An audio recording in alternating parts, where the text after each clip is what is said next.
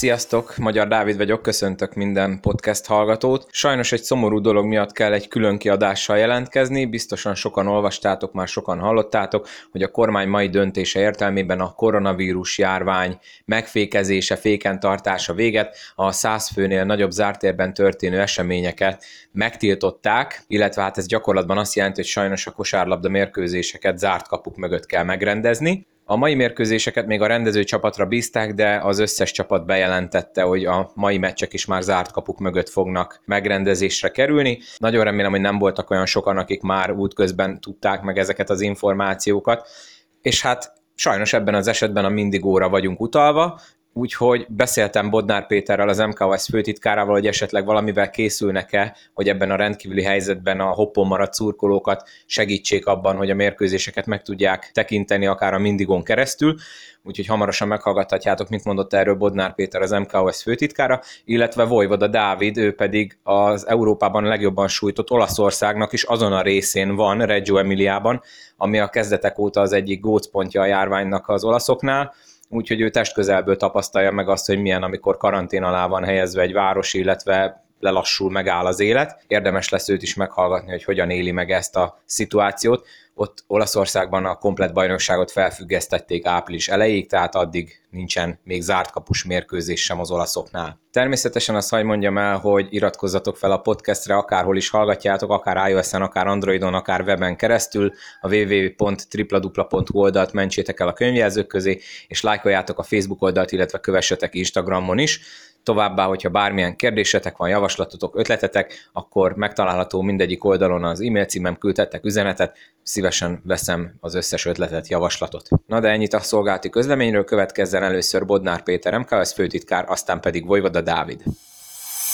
Holnap nulla órától rendeltük el az átkapus mérkőzés rendezést, nézők részvétele nélkül lehet csak kosárba mérkőzést rendezni, az azzal kapcsolatos részletes szabályozás, hogy kik vehetnek részt egy ilyen mérkőzésen, azt a mai nap folyamán megküldjük a tagszervezetek részére. A mai forduló vonatkozásában, vagy csak vonatkozásában pedig a mérkőzés szervezője, vagyis a hazai csapat dönti el, hogy nézők részvételével vagy a nélkül rendezi meg a mérkőzéseket. Ennyi a lényege. Ugye jelen pillanatban, ha jól tudom, négy csapat már bejelentette, hogy zárt kapus meccsek lesznek már a maiak is, illetve nekem egy olyan az információm van, igen, hogy ilyen esetben nem is a klubok, hanem a város, tehát a helyi önkormányzat elrendelte, hogy zárt kapusnak kell lenni ennek a meccsnek. Tehát akkor ebbe, csak hogy megnyugtassuk a hallgatókat, meg a szurkolókat, az MKOS-nek ilyen szinten nem volt beleszólása meg nem is kívánunk beleszólni. Tehát a helyi illetékességet döntjük el, de ö, holnapi naptól viszont ö, már, ha az önkormányzat mondaná, akkor sem lehetne nézőkkel megrendezni a mi értesítésünkig. Tehát holnaptól jön a generális a mai napon a helyileg dönthetik el, hogy egyébként engednek nézőkbe, vagy nem. Arról egyébként van-e valami, vagy arra van-e valami terve az MKOS-nek, hogy esetleg ebben a helyzetben például a mindigó szolgáltatást valamilyen szinten kiterjeszteni, például mondjuk a bérletes szurkolók részére, és ugye, ha jól emlékszem, alapból volt a Mindigónak valami ilyen terve az elején, amikor indult, hogy majd esetleg akik bérletes szurkolók, azoknak jár valami kedvezmény. Ilyen esetleg felmerült már, vagy le, várható valami az MKOS részéről, ami egy kicsit így megkönnyíti a szurkolók életét?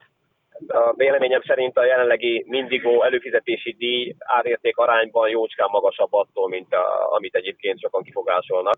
Tehát az a havi 700 forint, vagy nem tudom, mennyi, mennyi most jelenleg az ára, az bőven megfizethető, aki kíváncsi rá mindazonáltal a Antenna Hungáriával egyeztettünk, és várhatóan kedvezmény nyújt majd a helyzetet tekintettel addig, amíg ez a helyzet fennáll az új előfizetők részére.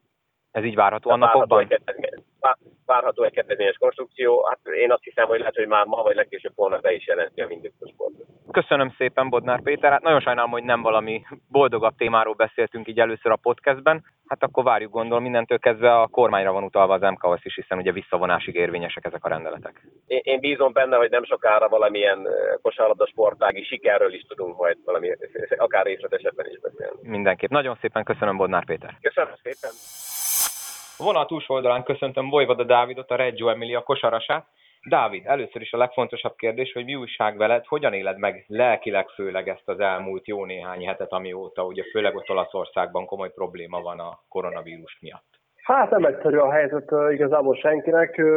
Ez egy nehéz szituáció, amit nehéz kezelni, és ugye április 3-ig itt a bajnokság szünetel, addig a csapat edz, ugye most ez a legújabb információ, amit kapunk a csapattól pár napja, hogy, hogy edzések lesznek. Nehéz helyzet, amivel most mindenkinek, nem csak nekem, hanem mindenkinek meg kell birkozni. Ugye egész Olaszország most intézkedések alatt vannak, ugye karantén alatt van, az én városomat is, ahol én még ez a Reggio Emiliát is ugye, ugye nagyban érinti, úgyhogy hát nehéz. Igazából csak a lakás, a, a, az, edzős, az edzőközpont, illetve a bolt, az a három hely, ahova, ahova tudok menni. Nyilván az én, én is próbálok magamra figyelni, úgyhogy nehéz helyzet, de hát ez van. Reméljük, hogy később az egy kicsit jobbra fordul a helyzet. A kosárlabdában, ott az olasz bajnokságban mennyire volt felelhető az a, hát így kívülről nézve kisé fejetlenség, amit én például, mint ugye interszurkoló a foci miatt követtem az olaszországi híreket, és ugye Reggio Emilia az a kezdetek óta az egyik legelső gócpontban van, Szóval a, arra akarok rátérni, hogy a fociban nem, hogy napról napra, hanem szinte naponta és óráról órára változott, hogy most akkor zárt kapu lesz, halasztás lesz, mi lesz. Kosárlabdában uh-huh. is így volt. Ott is ennyire egy kicsit így fejetlennek tűnő volt, hogy hogy akkor most mi lesz, hogy zárt kapus meccsek, vagy lesznek egy, egyáltalán meccsek? Ennyire talán nem volt fejetlenség. Nekünk ugye a, a, az első meccsünk az a Pesaro volt, ami elmaradt, utána pár napra rá, ahogy a, ez a vírus ugye elkezdett terjedni itt Olaszországban egyre jobban, ö, ugye az első indítkázások azok voltak, hogy ha lesznek is meccsek, akkor zárkapusak voltak. Ugye most szerda van, múlt vasárnap ö, lett volna a meccsünk Bolonyába, meccs napján reggel, reggel kaptuk az információt, hogy a, a meccs előtti edzés, illetve a meccs is elmarad, mert ugye akkor vezette be a kormány ezt, a, ezt, ezt az óvintézkedést, úgyhogy az, az volt egy kicsit ilyen fura, hogy éppen meccs napján mondják azt, hogy az edzés is elmarad, mindenki maradjon otthon, a meccs is elmarad, utána azért pár napra kell kellett tenni, míg mi is pontos információt kaptunk a dolgokról, és ugye pár napja mondták azt, hogy, vagy pár napja jelentették be, hogy április 3-ig született az olasz bajnokság, Egyőre ez a legújabb információ. Nyilván az is benne van a pakliban, tehát az is meg lehet, hogy hogyha ha ezt az olasz játékosok mondták, ők egymás között beszéltek más csapat olasz játékosaival is, hogyha esetleg április 3 után sem fog a bajnokság beindulni, könnyen megeshet, hogy az olasz bajnokságot akár már áprilisban befejezzük, mert ugye azért ennyi halasztás azért nehéz lenne pótolni, tehát akkor nem is tudom, mikor lenne vége a bajnokságnak. Igazából most mi is április 3-ig mondom, várakozunk, mi edzünk, a többi csapat játékosai kaptak 10-15 nap pihenőt, nálunk az a szedett, hogy, hogy, hogy edzünk, nyilván azért mi is fogunk pihenni, bár mászkálni nem lehet sehova, ez a legjobb információ, amivel tudok szolgálni. Azt már korábban megjelent itt az itthoni sajtóban is, hogy ugye a felesége Dóra és a fia Dáron ők ugye időben hazajöttek. A játékosok között, amióta ugye tart ez a fura állapot, hogy nem lehet tudni, hogy konkrétan uh-huh. felmerült egyáltalán bárkiben, hogy hát én nekem ez így nem jó, például mondjuk az amerikaiak, hogy ők inkább hazamennének. Volt valamilyen zúgolódás esetleg a csapaton belül, vagy azért mindenki profin és helyén kezelte ezt a szituációt? Az első kérdésre a, a válasz az, hogy a, a téves információ volt, az rosszul lett lehozva, mert a feleségem, illetve a gyerekem, ők nem is jöttek ki velem a válogatott szület után, tehát ők otthon maradtak. Én, én, én én Olaszországba egyedül jöttem vissza, nekik még otthon kellett maradniuk, mert a gyerkőznek kötelező oltásai vannak, amiket már megkapott, és ők a múlt héten jöttek volna hozzám ki, vagy jöttek volna utána Olaszországba, de hát nyilván ez, ez most esélytelen, hogy, hogy, hogy jöjjenek, úgyhogy ez, elég, ez egy elég nehéz helyzet mindkettőnk számára.